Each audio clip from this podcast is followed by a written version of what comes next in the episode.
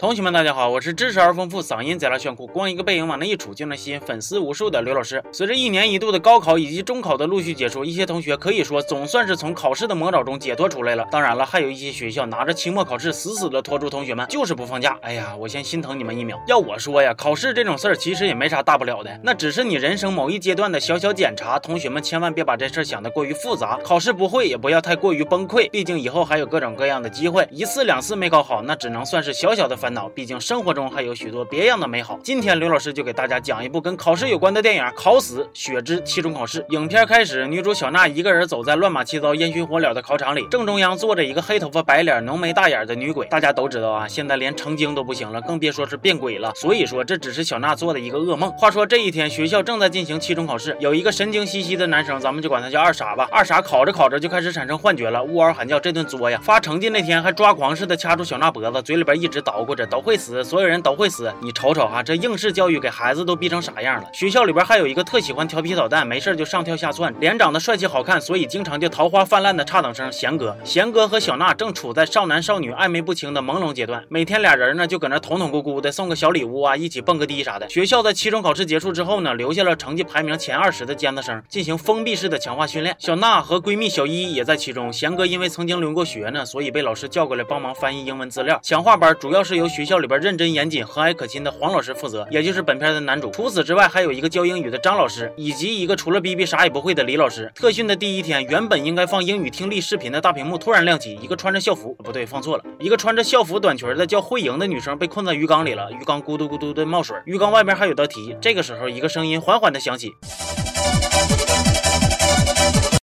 不对，又放错了。总之啊，这个声音告诉大家，从现在开始要进行特殊的考试，每答错一道题就会死一个人，试图逃跑的也会死，学校乌泱一下就炸锅了。关键时刻电话、手机全没信号，还没等这群人吵吵完呢，慧颖已经淹死了。李老师一瞅，都这情况了，你们平时说我干啥啥不行，今天我必须得去领个便当了，证明一下我的男子汉气概。于是单枪匹马的出去求助，结果龙套就是龙套啊，出去还没五分钟呢，就浑身是血、伤痕累累的跑回来了，最终惨死在学校门口。看到这儿，我不禁感慨呀，虽然李老师干啥啥不行，但体。格子还是挺好的，受那么严重的伤还能往回跑。但是凶手到底是谁？你他妈倒是说呀！就知道伸个手指头瞪俩大眼珠子，搁那比比划划的，咋的呀？玩你画我猜呢？屏幕再一次亮起，这回一个叫东赫的男生被困住了。大 boss 这回是让大伙破个闷儿，在一千个字里边，根据线索找出需要的那八个字。东赫死了那是肯定的，但是大伙猜着了结局，却没猜着过程啊！东赫被辣油子活活给滴死了，这又是湿身又是滴蜡的，我看你也不是啥正经 boss。与此同时，一个叫车太旭的男生失踪了。小娜和贤哥发现受害者的顺序和考试排。名的顺序是一样的。正在大家分头寻找车太旭的时候呢，BOSS 又出题了，大概就是从一堆图片里边让你猜密码是啥。我也没怎么整明白这块，反正啊就是这个意思，你们领会一下就得了。总之密码最后是解开了，但是车太旭已经流血过多死了。所有题目的线索呢都指向了两年前去世的志源，一个年级第一的大学霸。于是大家就开始怀疑是志源的鬼魂回来杀人了。黄老师表示非常的愤怒，什么鬼魂？和谐社会怎么会有鬼魂呢？新题目再次出现，结果仍然是解题超时，一个叫淑珍的女生被洗衣机绞死了。不仅如此，小娜。他们在调查的过程中遇到了发疯的二傻贤哥，为了替小娜挡刀，自己英勇就义。老话怎么说的？泡妞有风险，撩妹需谨慎。闺蜜小一最终也难逃魔爪。黄老师在天台上抓到了行凶者，并且将他绳之以法。原来呀，行凶者是志源他妈。在学校为遇害的学生举行悼念仪式的时候呢，意外再次发生了。原来呀，一直默默无闻潜藏在学校里边的保安大叔，也就是志源他爸，才是幕后的大 boss。策划这一切都是为了找出当年杀害自己女儿的凶手，而凶手就是那个道貌岸然、看似和蔼可亲的黄。老师原来当年志源发现了黄老师给其他学生透题，被黄老师恼羞成怒，杀人灭口。哎呦我去，你们大韩民族挺生性啊！透个题让人抓住了就直接杀人灭口啊！你是教啥的老师啊？教解剖的呀？这老师让你当的太失败了。这是一部槽点与尿点齐飞的恐怖片，虽然上映的时间比较早了，但是我感觉呢，电影里边刻画的那种老师、学生、家长，甚至与学校之间的关系，现在看来也是不过时的。盲目的过分看重考试，过分的追求成绩，我就遇见过那种为了考试名是不择手段干着狗搜的事儿的那种人。现在回。头看看那些人的做法呀，真是多余扯那些哩个楞啊！通过这个电影呢，大家要知道一个道理：考试考得不好未必是啥坏事，还真就没准你能比那些学霸多学好几年呢。最后的最后，仍然祝那些参加中考、高考、期末考的同学呢，最终都能取得理想的成绩。行了，这期就到这儿了，我们下期见啊！